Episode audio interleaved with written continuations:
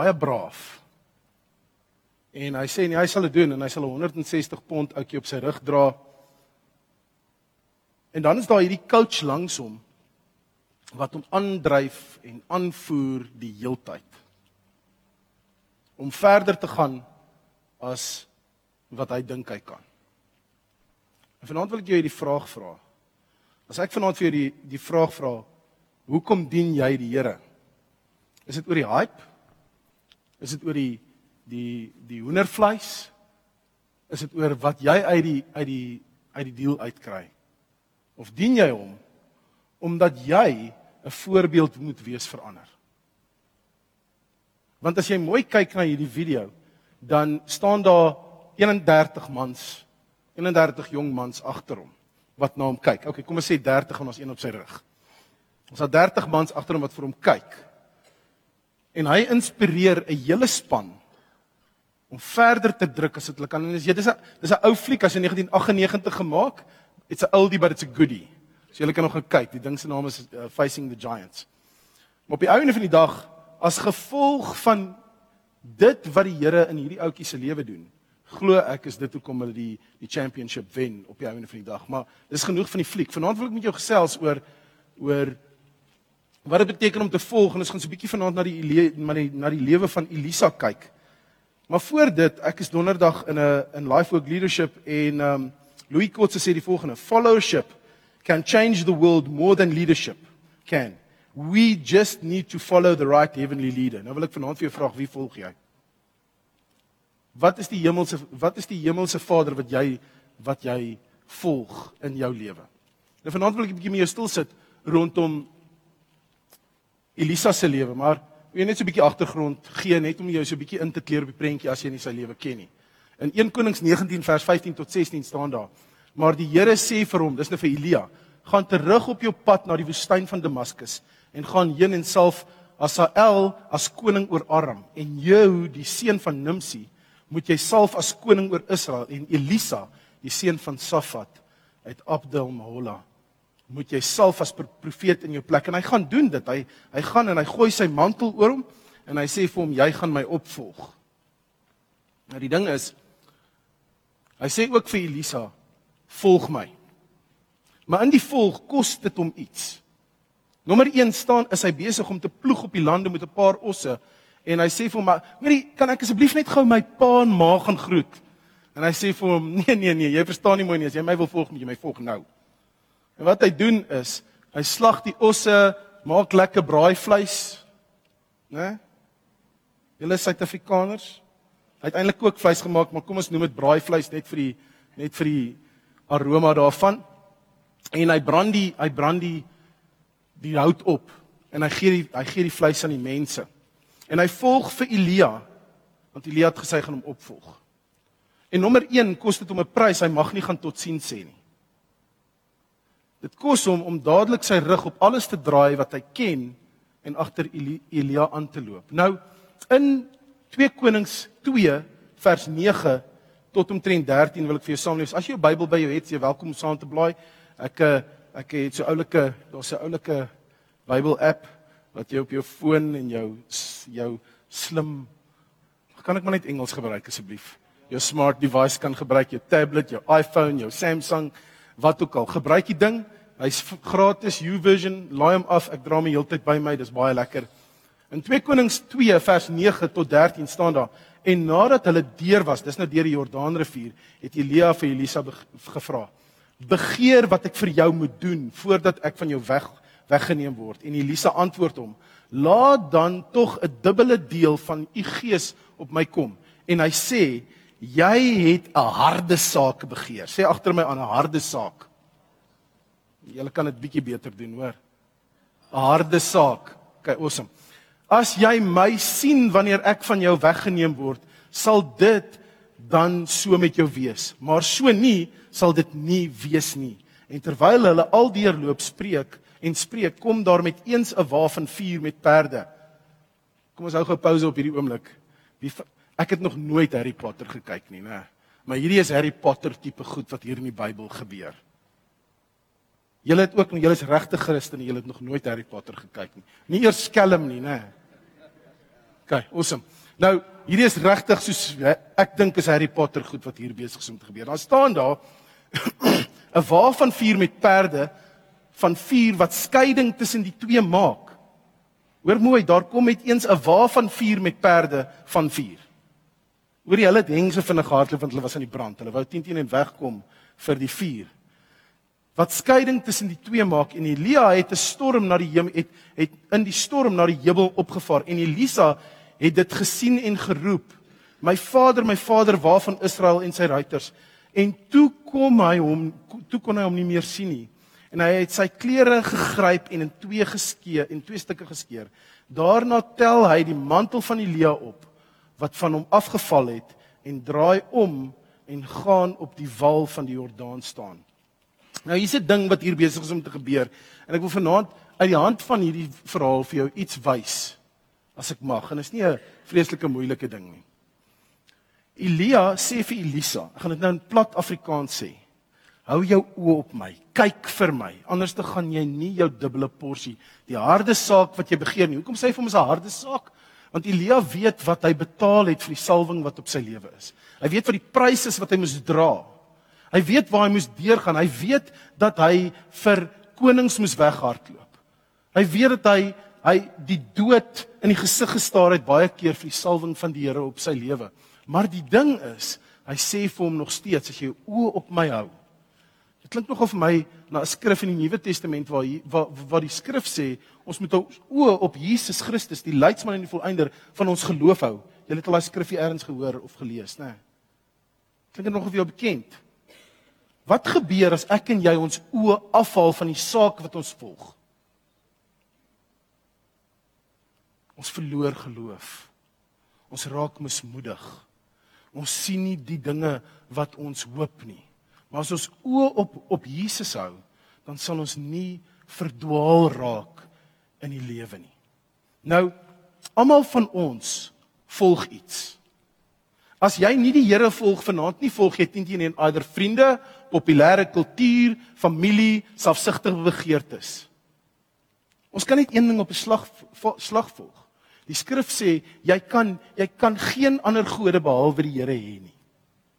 Nou, die ding is dis maklik. Jy dien of die Here of jy dien nie die Here nie. Jy volg Jesus of jy volg die girl met die mooi Ons weet dis nie hierdie plek waar ons so daaroor dit praat nie, né? Of jy volg McDonald's teken. Dis net 'n grappie, hoor. OK. Julle is ernstig hier in Pretoria. Ek sal 'n bietjie meer 'n somber toon inneem vanaand. Maar hier kom die ding, Elisa hou sy oë op Elia. Sy mantel val af van die hemel af. Wat gebeur? Ek gaan nie my hemp skeer nie, hoor ek beloof, maar hy skeer sy kleed, sy klere van hom in twee stukke.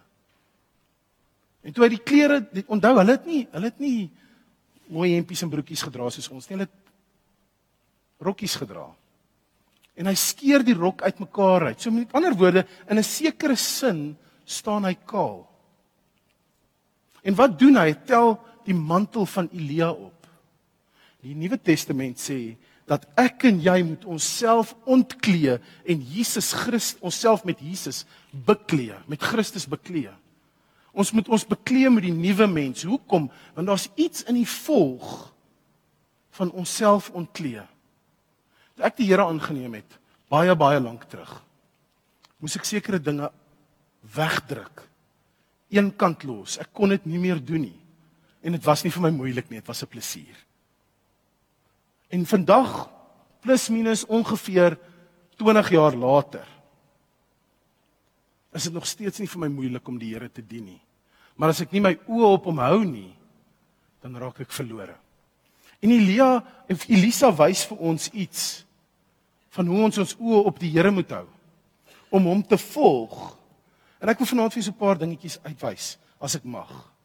Ons kan net een meester op 'n slag slag volg. Dit het ek reeds vir jou gesê. Handelinge 17, ek dink is vers 28 sê in him we live and breathe and have our being. As jy Jesus volg, moet jy in hom lewe, jy moet in hom asemhaal, jy moet in hom jou wese hê. Kyk, dis mooi Afrikaans, nê? Nee. Ek sê gewoond aan so baie Afrikaans nie. Maar die ding is, we have to live and breathe and have our being in hom as ons hom volg. As ons hom volg, dan beteken dit ons gee alles van onsself vir hom. Toe die disipel, toe Jesus by die disippels opdaag daar langs die see van Galilea, was Jesus nog nie baie bekend nie. En daai was nie 'n rockstar wat se naam in liggies geskyn het en hy het 'n entourage gehad wat voor hom uitbeweeg het nie. Hy was net 'n gewone ou. Niemand het nog regtig van hom geweet nie. En hier stap hierdie doodvreemde Jesus na na 'n klomp vissermanne uit toe en hy sê vir hulle: "Volg my." Wat sou julle gedoen het as 'n doodvreemdeling na jou toe stap en vir jou sê: "Volg my." Ag julle is so so dankie dat julle so saam met my praat.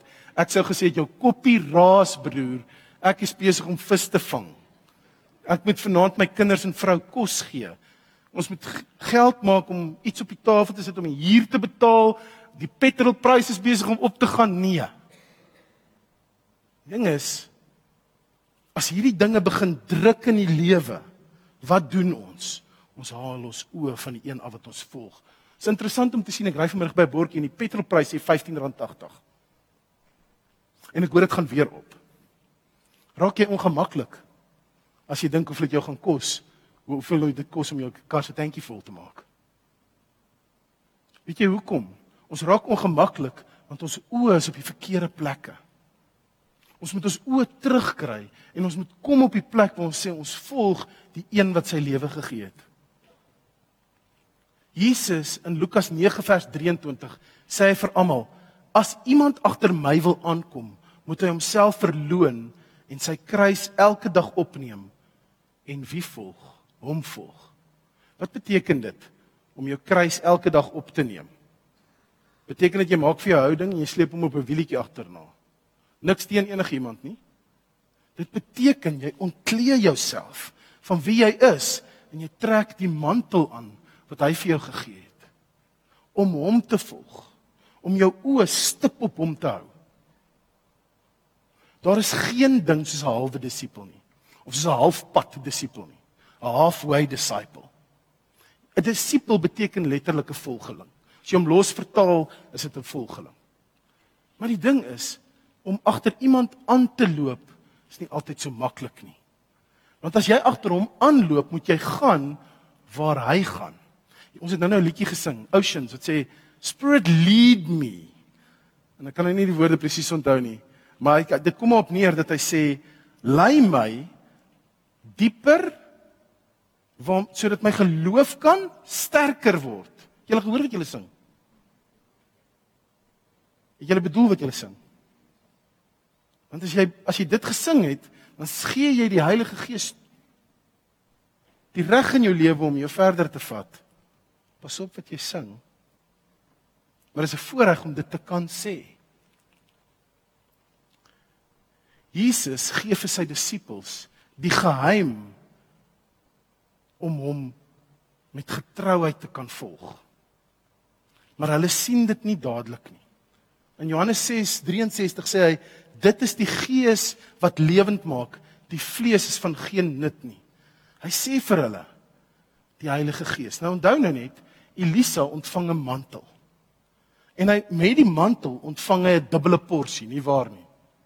Wat is 'n dubbele porsie? Is presies dubbel wat Elia gedoen het. Elia doen so 16 wonderwerke in sy lewe. Elisa doen presies dubbel dit 36. 32, skus. 32. Daar gaan my wiskunde. Jammer. My vrou is die wiskundeonderwyseres, nie ek nie. 1632.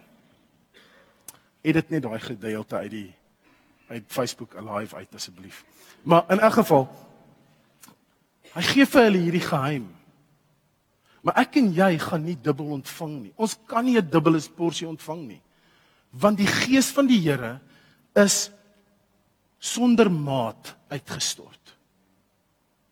Maar hier's die ding, ons dink dat ons moet soos Elisa 'n prys betaal of soos Elia 'n prys betaal vir die salwing. Ja, en daar is 'n prys wat 'n mens betaal. Jy moet jou jy moet jouself ontklee en jy moet Jesus volg. En dit kos 'n prys. Maar die salwing is gratis. Die mantel is gratis. Maar die probleem is ons druk nooit hard genoeg in volg agter Jesus aan om hom te gaan haal nie. Die disippels stap vir 3 en 'n half jaar en hulle leer, hulle observeer en hulle sien die wonderwerke. Maar nog steeds kon hulle hom nie met getrouheid dien en volg nie. Dink gaan Petrus toe hy om die vuur staan toe Jesus onder verhoor is.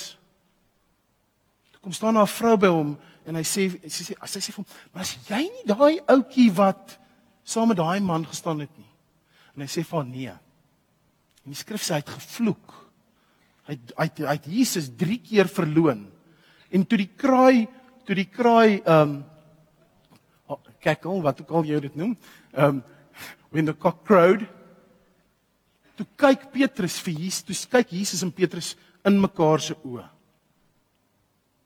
Jy al ooit dit gelees? Toe kyk hulle vir mekaar en Petrus sien toe maar hy kan nie Jesus volg uit sy eie uit nie, maar die opdrag wat Jesus aan die disippels gee is gaan wag op die belofte van die Heilige Gees. As ons kyk na die storie van Elia en Elisa en die mantel, dan moes Elisa wag totdat Elia weggaan voordat hy die mantel kon ontvang. Die disippels moes wag om die mantel van die Heilige Gees te ontvang. Want hulle kon nie uit hulle self uit Jesus volg nie. Ek wil vanaand iets vir jou sê. Jy kan jy en ek kan nie uit ons eie mag of ons eie krag Jesus volg en hom dien nie. Dis net te moeilik. Die Heilige Gees wil in elkeen van ons harte inkom. Om Jesus te volg beteken dat ons moet begeer om soos hy te wees, maar deur die krag van die Heilige Gees. Ons is nie waardig deur ons eie werke nie. Ek en jy kan nie deur ons eie werke om elke oggend op te staan en te bid en Bybel te lees uit onsself uit beteken niks. Sonder die gees van die Here nie. Dis altyd vir die mense wat wat ek disipel sê as jy die Bybel oopmaak, dan vra jy altyd vir die Heilige Gees. Here, wys my wat U vir my wil wys uit U woord uit vandag. Lei my in alles wat ek doen. Hoekom? Smith Wigglesworth sê, you can read the Bible in the Greek You can read it in whatever language you like. En dan sê hy I read it through the Holy Spirit. Want ons moet leer om afhanklik te raak van die gees van die Here in ons lewens om Jesus met getrouheid te volg. Ons is nie waardig deur ons eie werke nie. Hoekom? Want elke elkeen van ons is 'n sondaar. Romeine 3:23 sê for all have sinned and fall short of the glory of God. Die loon van die sonde is die dood en ek wil vanaand vir jou sê dat ek en jy verdien eintlik die dood sonder Jesus. Hoekom probeer ons hom dan nog volg uit ons eie krag uit? Romeine 6:23 sê want die loon van die sonde is die dood. God het sy seun geoffer vir sondaars. Jy ken die skrif in Johannes 3:16. For God so loved the world that he gave his only son that whoever believes in him shall not perish but have eternal life. Ons kan nie onsself red deur goeie werke nie.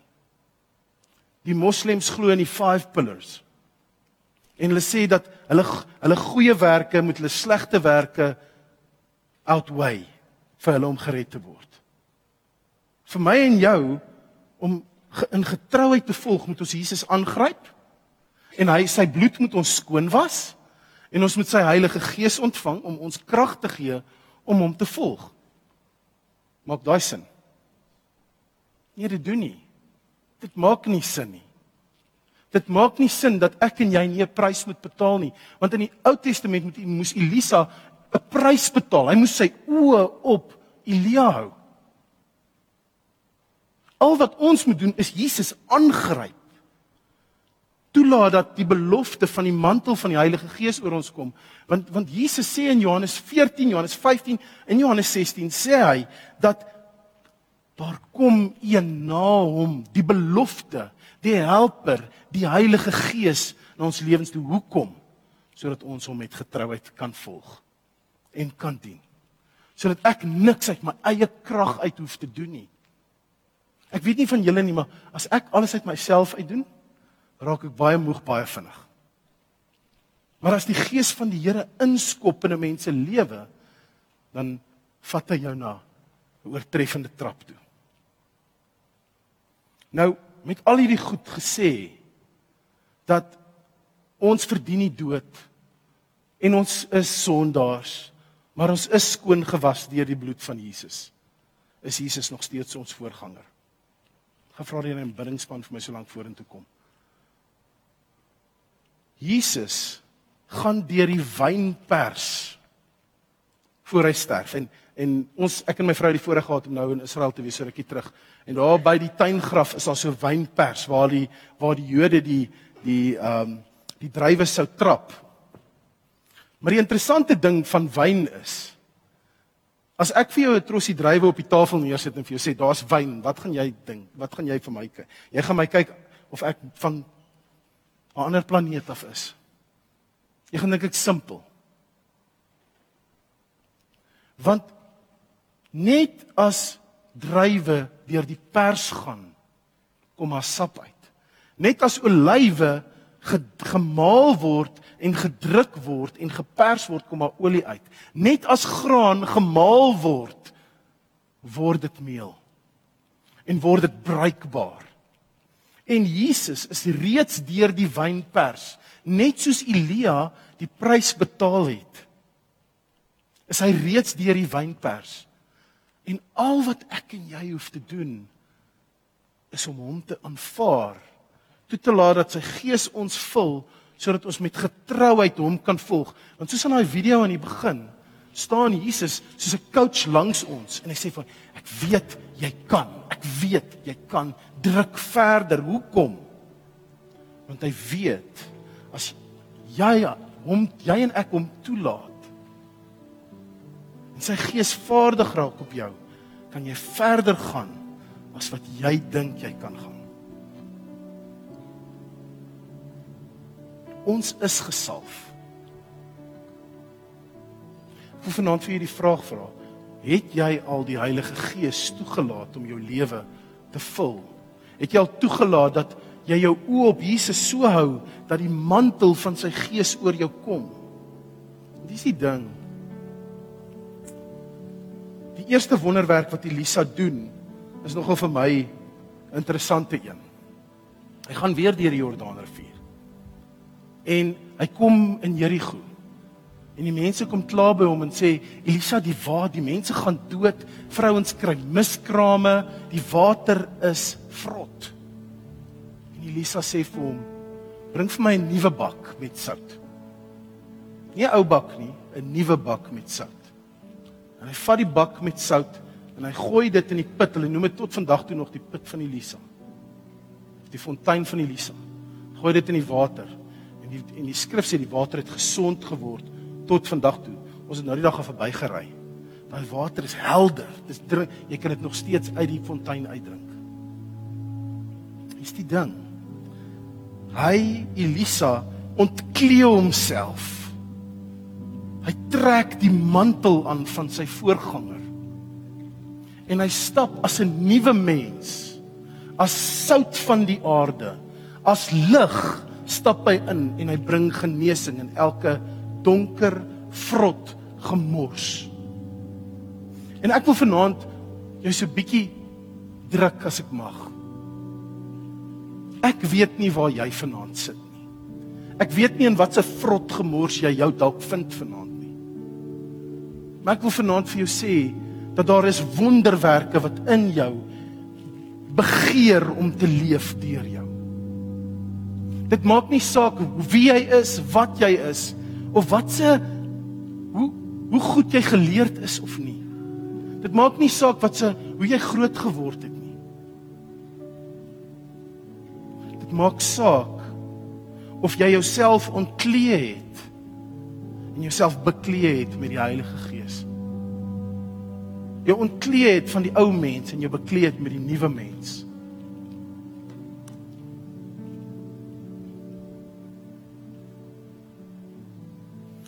Elisa het 'n dubbelporsie ontvang, maar die skrif sê dat dit wat ons deur Jesus kan ontvang is onme is onmeetbaar. 1 Johannes 1 vers 50 sê Jesus answered him because I said to you are you wondering because I said to you and I say for him I, that I said to you I saw you under the fig tree do you believe and dan sê hy vir hom you will see greater things than these Ek wil vanaand vir jou hierdie ding vra. Wil jy groter dinge sien as wat jy nou sien? Ons gaan almal deur seisoene. Kom ons noem hulle woestyne. Kom ons noem hulle droë tye. Wat ons geloof wat veronderstel is om ons geloof te versterk en nie te verswak nie. En ek wil vanaand vir elkeen van julle 'n vraag vra. Dis die vraag wat ek vra is tweeledig. Die eerste vraag is: Het jy al jouself ontklee van jouself? Het jy al jou klere geskeur? En ek praat asseblief nie jou klere fisies skree nie, skeer nie.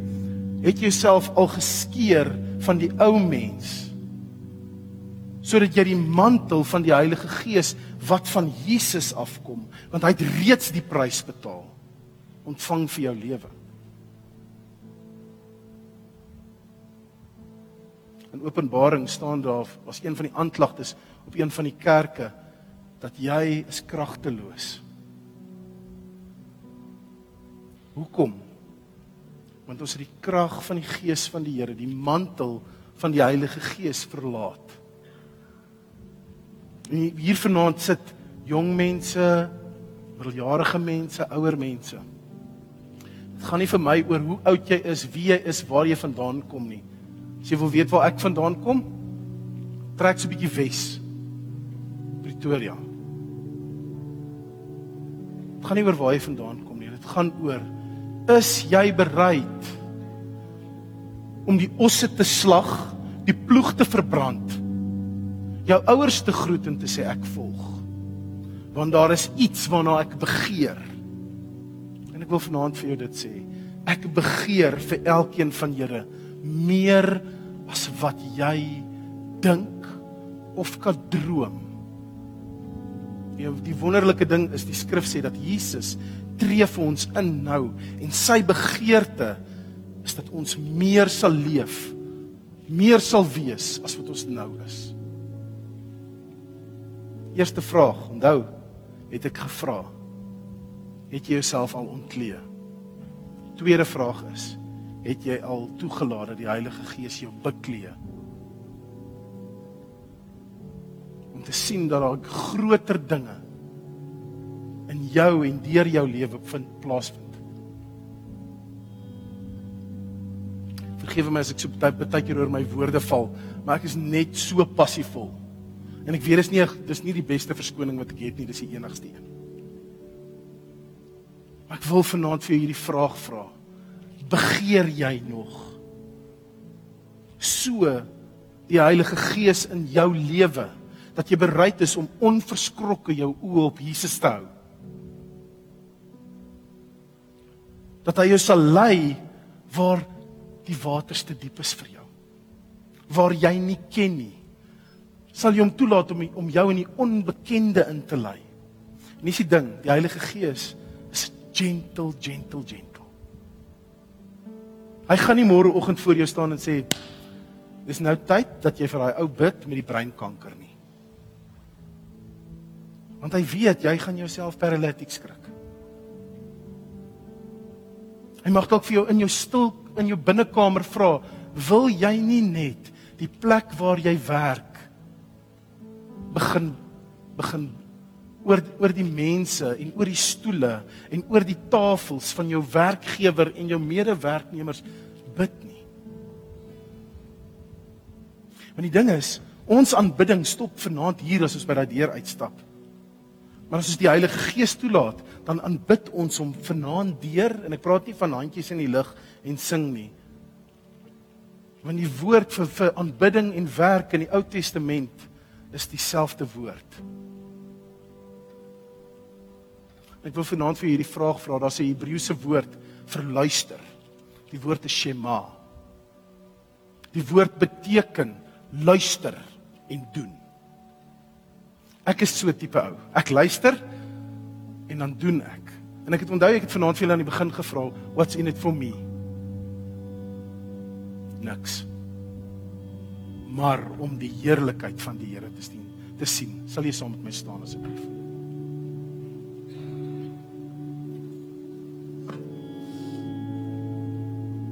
Ek wil 'n ek wil 'n geleentheid skep vir aan, vir vir bediening vanaand. Is dit reg met julle? En die en die vraag wat ek is weer eens tweeledig. Ek wil hê jy moet net jou oë sluit net vir 'n oomblik daar waar jy staan.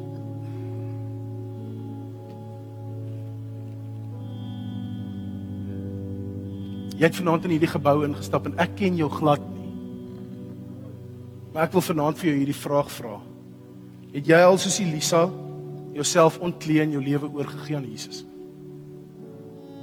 Het jy al op 'n punt gekom waar jy jou lewe onderwerp het aan die gesag en autoriteit van Jesus Christus? As jy vanaand vir my sê Marius, nee ek het nog nie, wil ek jou 'n guns vra.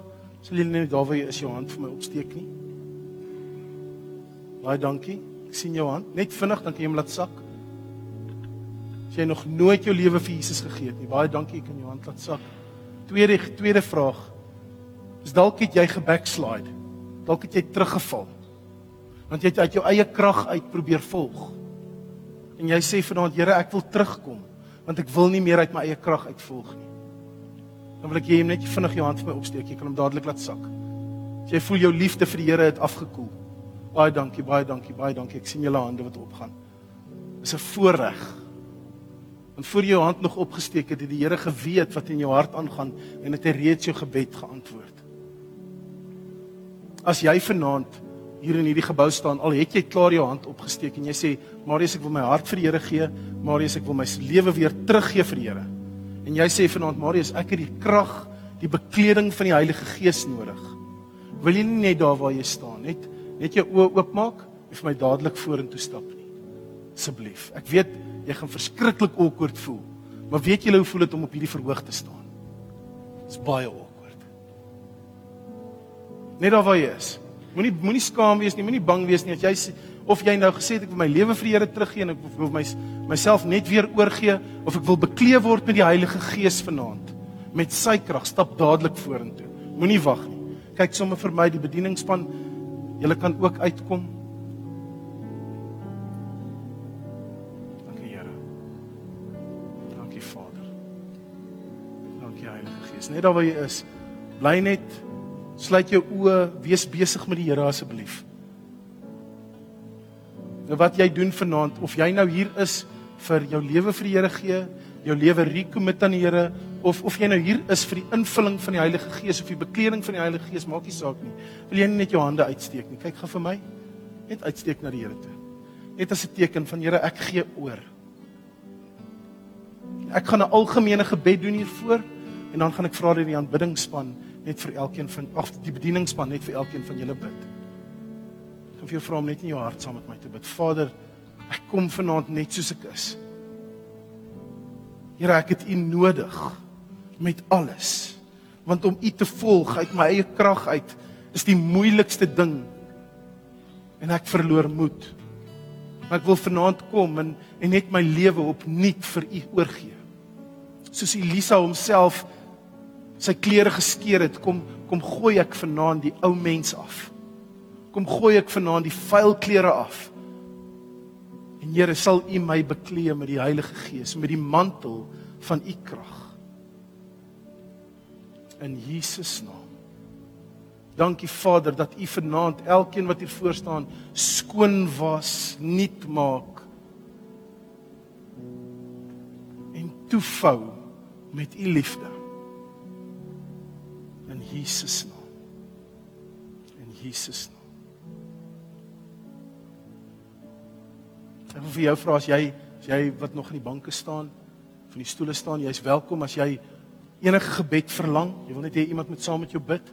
As jy welkom om net na die tyd uit te stap ook. Ons gaan tyd spandeer en net saam met julle bid. Maar ek gaan die diens afsluit nou en dan gaan ek vir die aanbiddingspan oorgee. Kom ons bid net saam. Vader, dis 'n voorreg om vanaand in U teenwoordigheid te mag staan. En Here, ek bid dat dat U ons oë so gefokus sal hou op Jesus dat dat die wêreld en die omstandighede nie ons ons joy en ons energie sal kan steel nie. Here, ek seën vanaand elkeen met die wete dat U krag sterker is as ons. Ek seën elke elkeen vanaand met die wete dat U soos 'n coach langs ons staan en ons aanpor om verder te gaan en meer te wees want ons lewens inspireer ander. Here mag elkeen wat hier staan se lewe spreek as 'n inspirasie vir die wêreld buite.